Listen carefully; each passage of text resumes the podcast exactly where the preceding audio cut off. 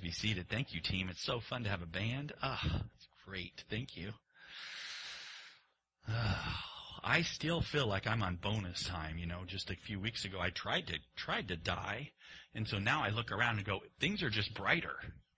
If you don't know, I had a big heart attack, and and uh, I can't but be amazed at the wonder that you and I get to worship Jesus together. It's just great. Amen. Me too. I like that we have these things. Yeah, but okay, so we're in Ephesians and it's a great book and an amazing letter and actually says some good things to us for today in our society and I think one of the things that getting near death makes me maybe bolder that just saying, hey, isn't this just the truth? And Ephesians is. So if you want to turn, we'll be in the second half of chapter 2. And, and, and what I want to do today is, is, let me set it up a little, is to say, you know, we have a common experience. Calling this sort of our common experience. We, we do. You and I have something that we have in common experientially. A base experience as a Christian for what our identity is. That means who we are. Like, it's, it's something that brings us together. And and this is, I'm saying it because right now in our society, there's a lot of argument over diversity. And you know what? Diversity is a fact. It's just there. I'm not the same as you. We can count the ways. But in the midst of the fact of diversity, all the ways that we're different, you and I actually have a common experience. Something that brings togetherness, that brings unity. And so when the world starts, and even in our society and in our church sometimes, we start to break ourselves into tribes and communities and groups based on a lot of different attributes. Because God made us different. Different in ideals, different in culture, different in, in, in, in gender.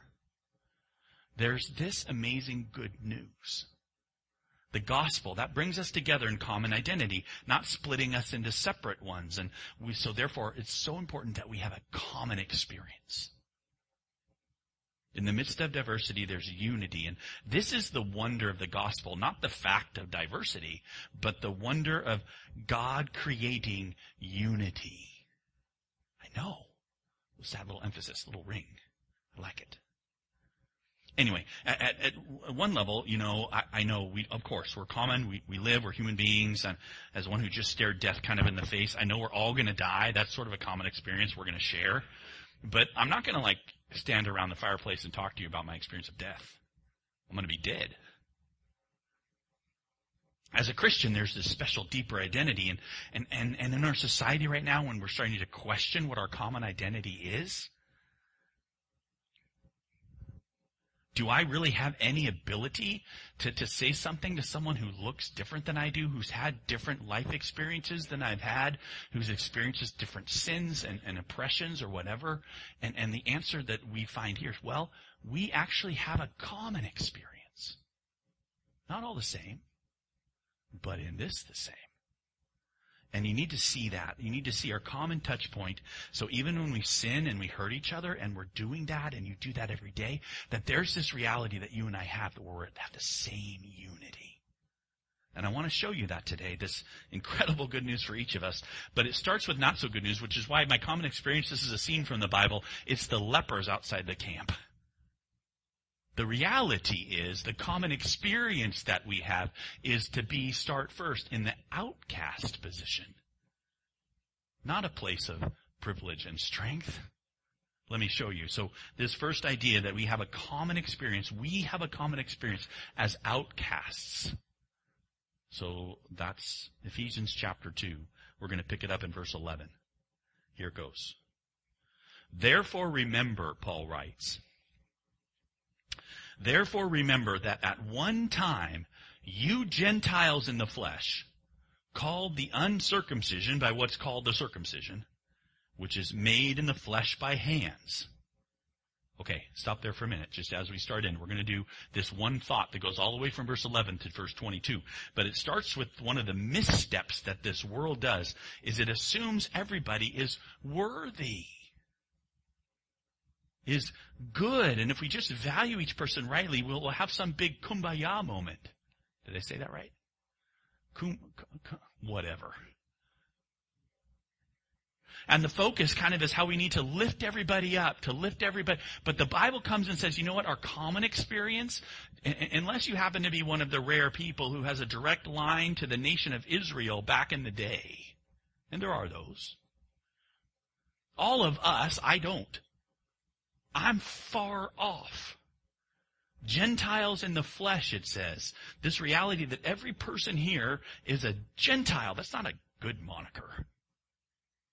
It's not a happy name. Gentiles in the flesh, all skin colors, all genders, all human beings. And here's the thing, not specifically in God's chosen nation.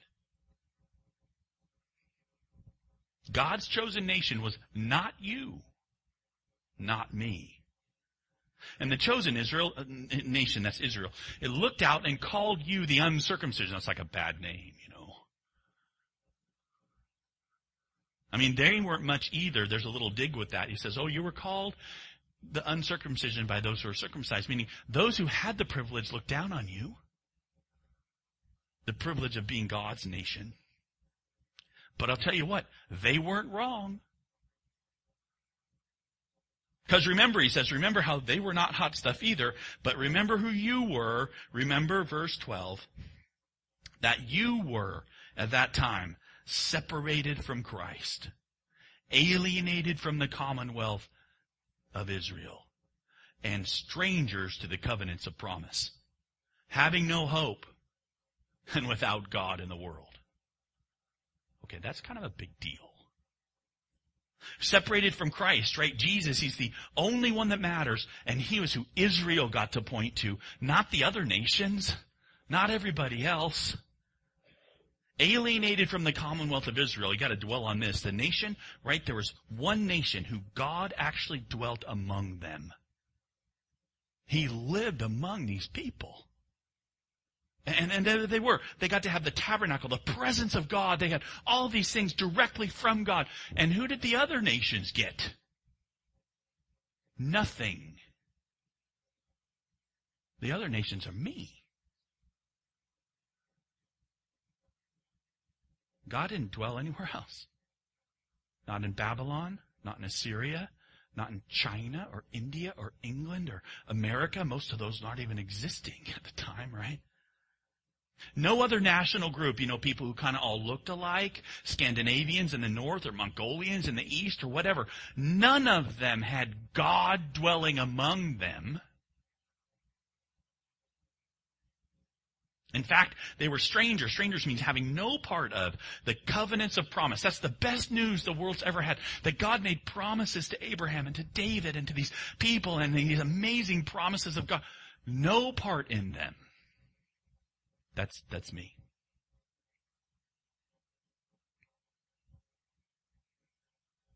The promise of God being for them, and dare I say God being for us, and no. And, and thus it says having no hope. So don't care how well you treated each other.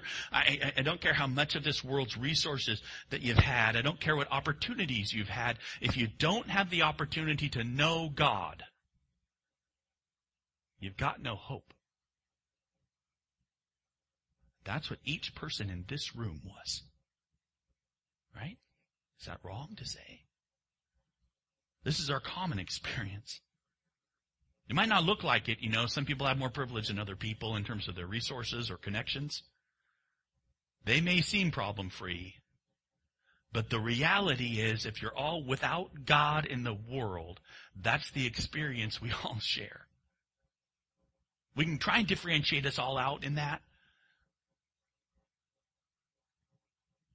I don't care how cool your culture is. I don't care what social status you experience. I don't care what you look like or how tall you are or how much you personally sacrifice for other people. You, without God, in the world. This is hopeless and this is the world and this is you. We're fighting over breadcrumbs. We're accusing each other of who's the worst outcast and who ought to treat somebody else better. It's tribal and into this mess of ugliness that the Bible says was us, me. In came Jesus. So we experience the reality that we don't have hope because we're outside. And then the next thing we experience is super important. We experience forgiveness. Have you experienced that? Because that's what he goes and talks about, right? Over here you are despised and ignorant and hopeless and godless, and then in comes Christ, and it says there in verse 13, now in Christ Jesus, you who once were far off have been brought near by the blood of Christ. What an incredible statement. You know how last week we talked about, we talked about how, you know, we were dead in our trespasses and sins, and then God came in and it's not a sharp but, but here's a huge but. That didn't come out right. this one looks like you were outcast and hopeless and without God, but Jesus, in comes Christ. And look at what you experienced, this common experience of being hopeless and godless, and now we share the greatest gift ever given to outcast, Jesus. He acted, right? We didn't act. It says, we who are far off, arguing over ourselves, trying to position ourselves, we have been brought near. That's, that's something called the passive tense, you know, where it says that someone else has acted on you. Our common extent. And how, how, how did he do it? We didn't do it. Jesus did it. How did he do it? By his blood, it says. This is the common experience we have. And it's earth shattering. God's blood on you and me, every other conflict, every other injustice, every other grievance, every crazy sin, every true wrong that we have ever been guilty of washed away. The depth of this is so amazing that it brings something into your heart. It brings something called peace. For he himself is our peace, who has made us both one and has broken down in his flesh the dividing wall of hostility. You see, Jesus is our peace. He calls a truce. How does he do it? By breaking down the dividing wall of hostility that rightly exists between you and people who oppress you or who lord it over you or who do things against you. His work, His sacrifice, His breaking. What is He breaking? The grievances we argue over. Okay, think with me for a minute. What are those? What are they? Petty things? Like I don't like your toenails? Don't look at mine. No. No. No real issues of law breaking that you and I have done against each other. Look, this is his breaking down the wall of humility, uh, hostility, the removal of the law. Look, he's broken down in his flesh, verse 14, the dividing wall of hostility by abolishing the law of commandments expressed in ordinances.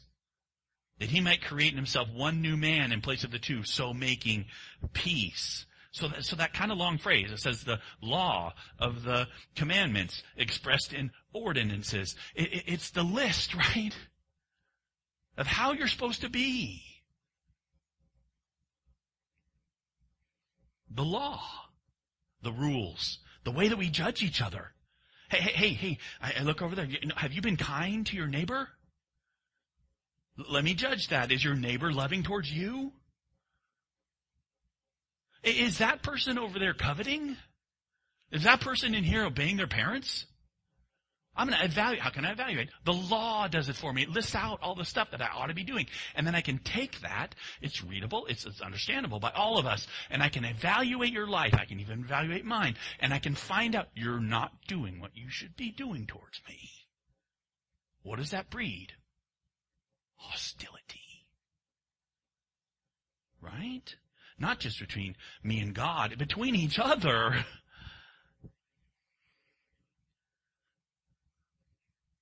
Are you being properly compassionate? Are you being sensitive to my own weaknesses? Am I what I should be? All of these questions revolve around judging according to the law. And the Bible says here Jesus did away with all of it. In order to do what? Bring us together. To create in himself, right? That's what it says. To create in himself his blood, his cleansing of all sin, a new way to think about you and me, one new man in place of two. That's one body in place of two bodies, right? It's not gendered. No conflict between Israel and Gentile. No measuring of who's more righteous or who's more blessed. No special nation. No outcast nobodies. Oh, just one person in Christ. It's amazing. Look what he's done.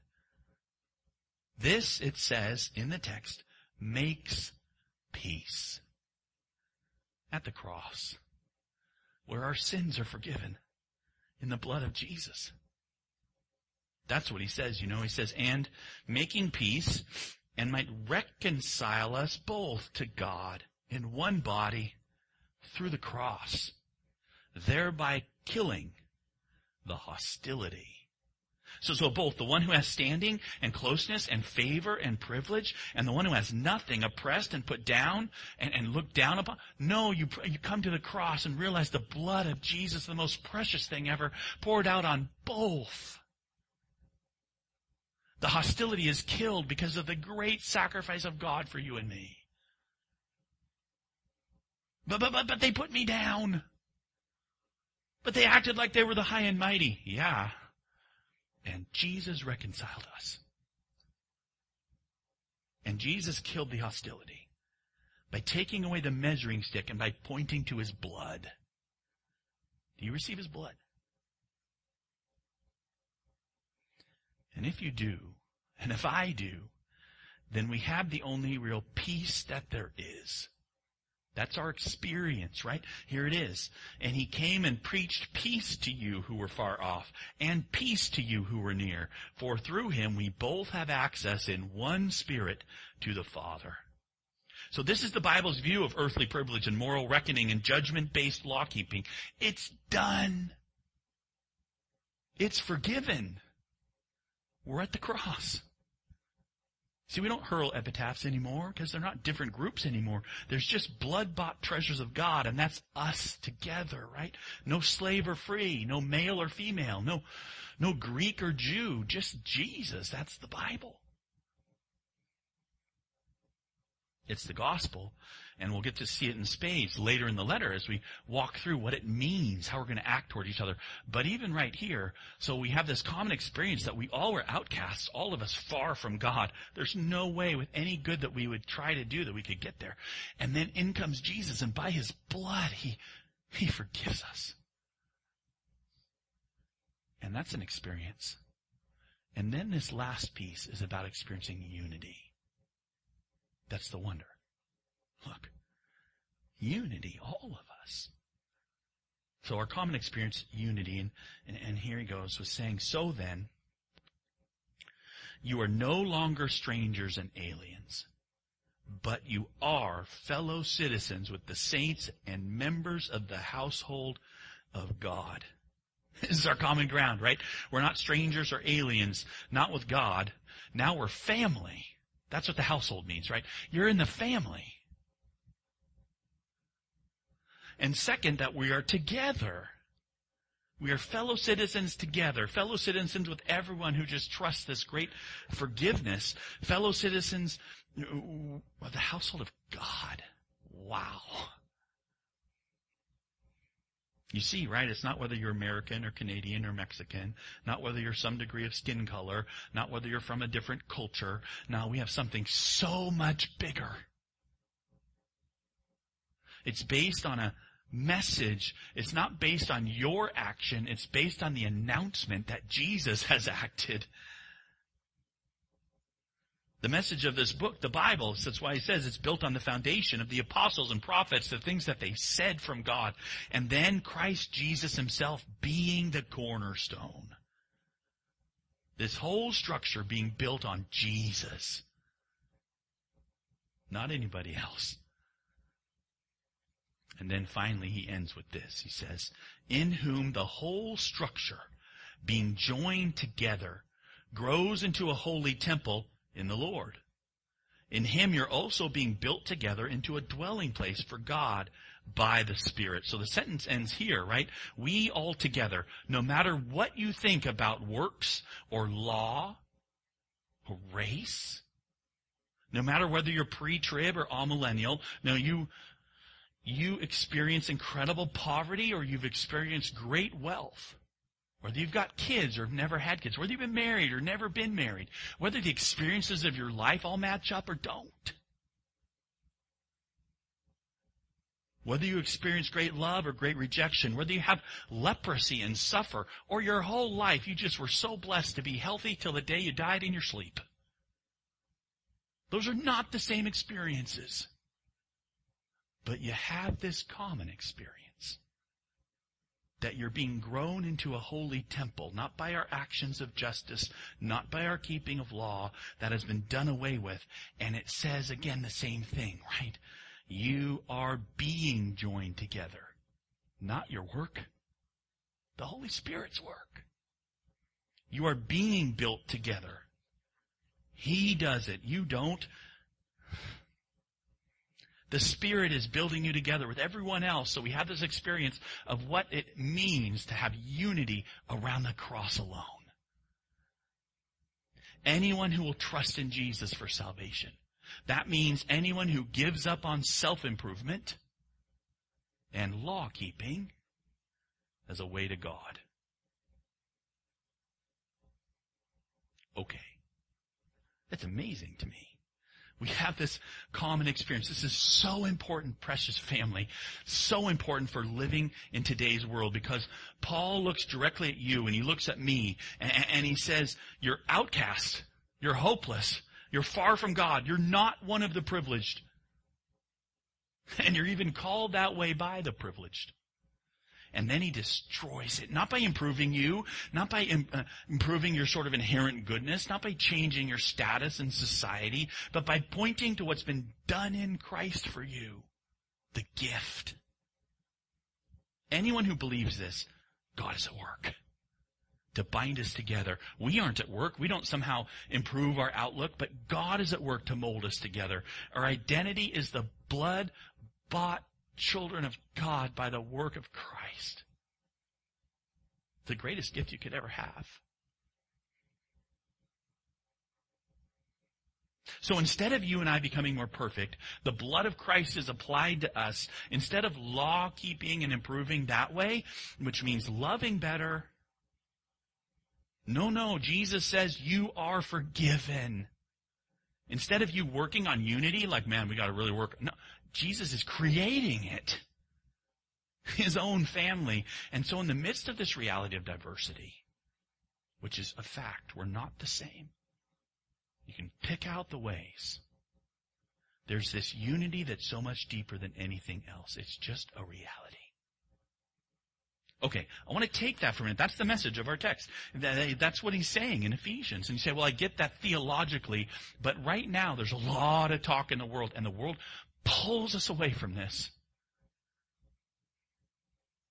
So I want to say a moment about what's happening in our society in light of what we proclaim in Christ here. So the first thing is this. You're a sinner. I, you can say it to me too. Go ahead, Swanson. You're a sinner. You are, right? You discriminate. You judge other people based on your own biases and your own experiences. You don't love like Jesus loves. I don't either. It's not like some big surprise, I hope that we're all people of our experiences. We come with our experiences to things and we make judgments based on our experiences. And so therefore you and I discriminate all the time. You know what? I don't love my neighbor as myself. I love myself more. I love my family more than I love your family. Should I? No. I should love my neighbor as myself, the law of God says. These are true things, right? I, I, I, I naturally love people who are like me. I, I, people pointing out that to me isn't wrong. It's the truth. Go ahead, brother, sister. You, you're free. Call out the wrong. It's deep. It's true. Many go wrong in denying that it's true. We shouldn't. Sin abounds. Christian or not, right? People think they're pure in themselves or in their own lives and their choices. Not us, man. I was an outcast. I had no hope in the world. I was lost. You know why I was lost? I just worked on myself. I was a pretty moral kid. I did all I could to be right and make sure God is happy with me because I did right.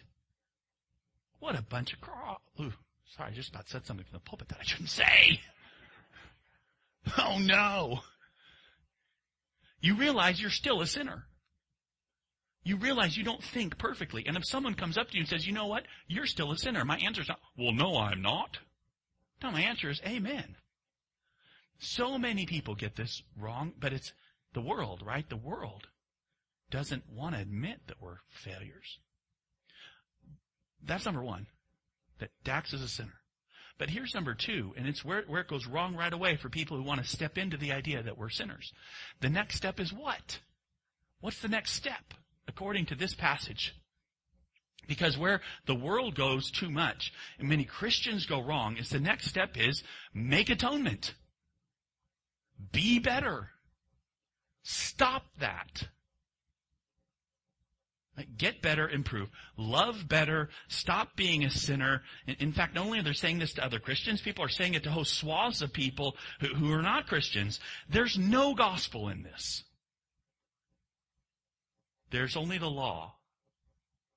Right? The law which does not make positive change. I cannot make positive change in your heart with the law. That's just the Bible. The law doesn't produce acts of righteousness. By works of the law, no man will be justified in the sight of God. There's no advancement by just pushing the law people. What you do when you push the law people is you, you tell them and you show them they're condemned. That's awesome. But there's not the next step.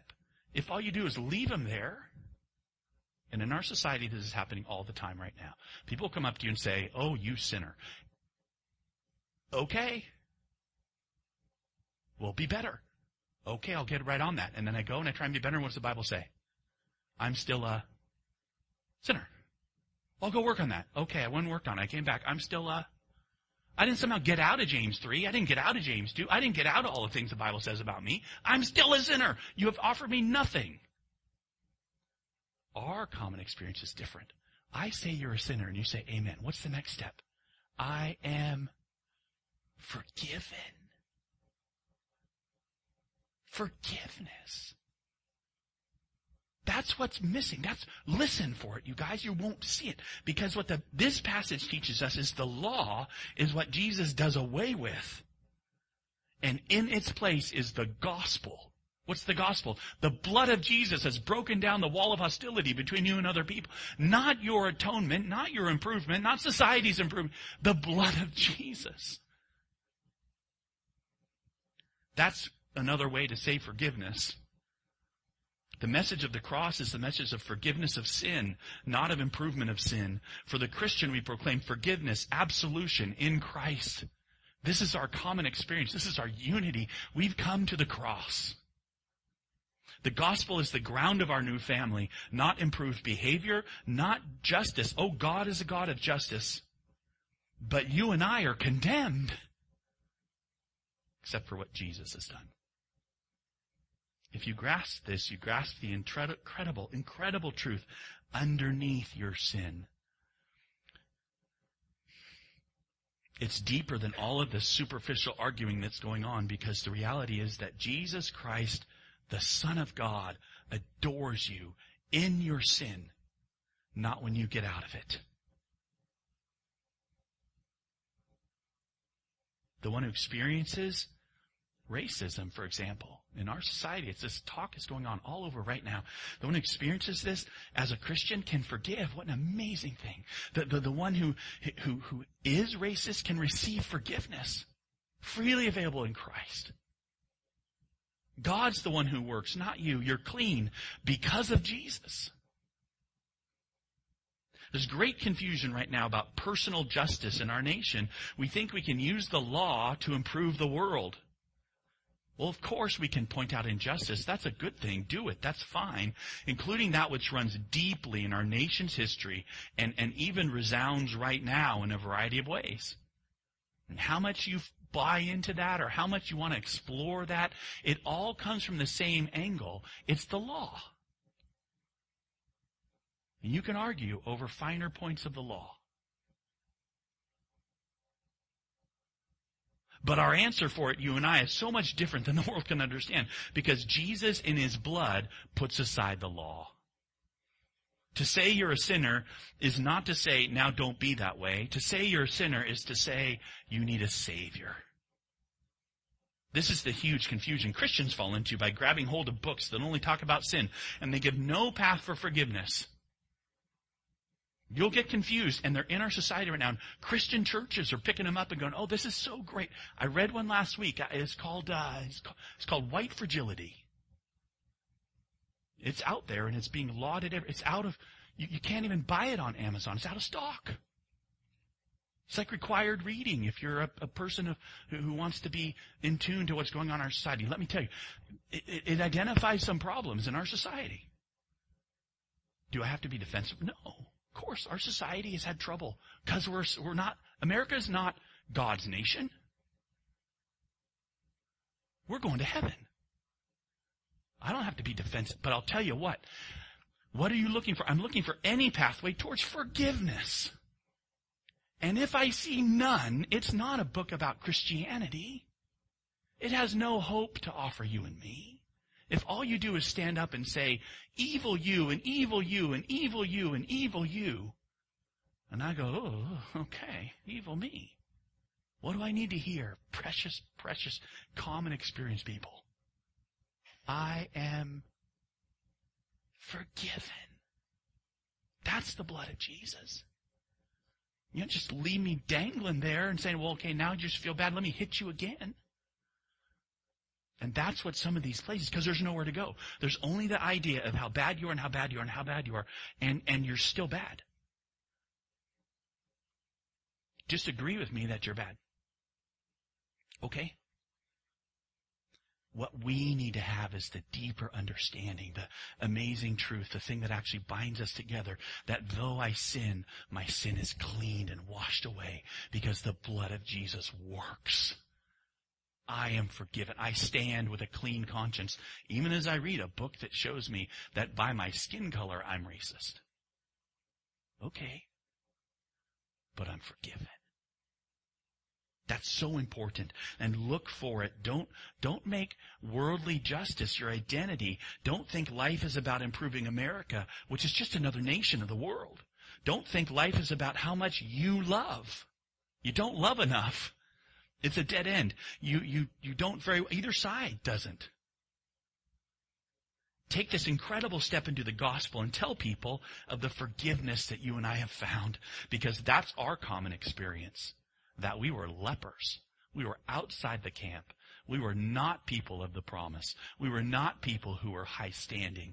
We were nothing and the presence of God was nowhere near us. And then, oh, God acted in Jesus.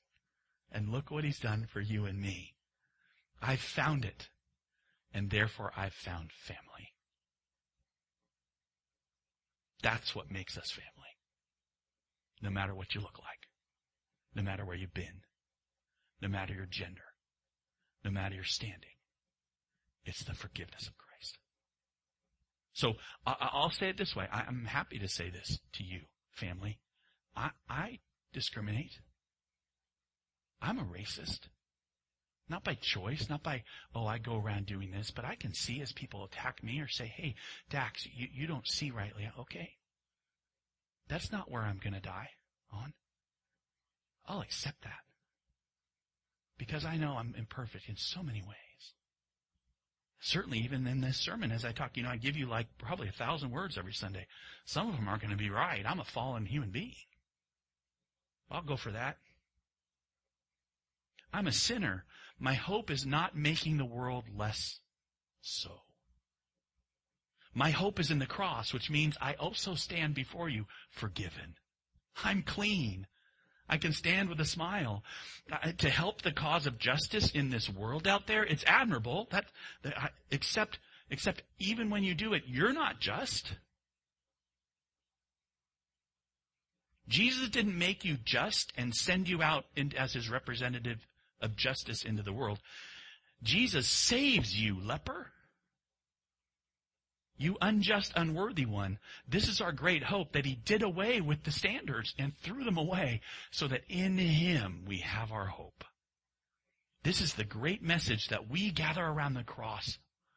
You and I, arm in arm, ah, social distancing, six feet apart. But this is our great hope as that's where our life is. So we pursue, pursue peace and we identify wrong and we call down the law and we keep it high and we say, yes, I agree. There are such problems and they're there. But then the answer is what? We are forgiven. Come. Experience peace at the cross. Okay. Let's pray. Lord, thank you for this amazing passage. Thank you for the truth that we who are far off and outcast and undeserving, Lord, we've been brought near by Jesus. We're so grateful for forgiveness full and free. Thank you for taking away the law of commandments and ordinances that are against us because we can't do them. And yet in you we have.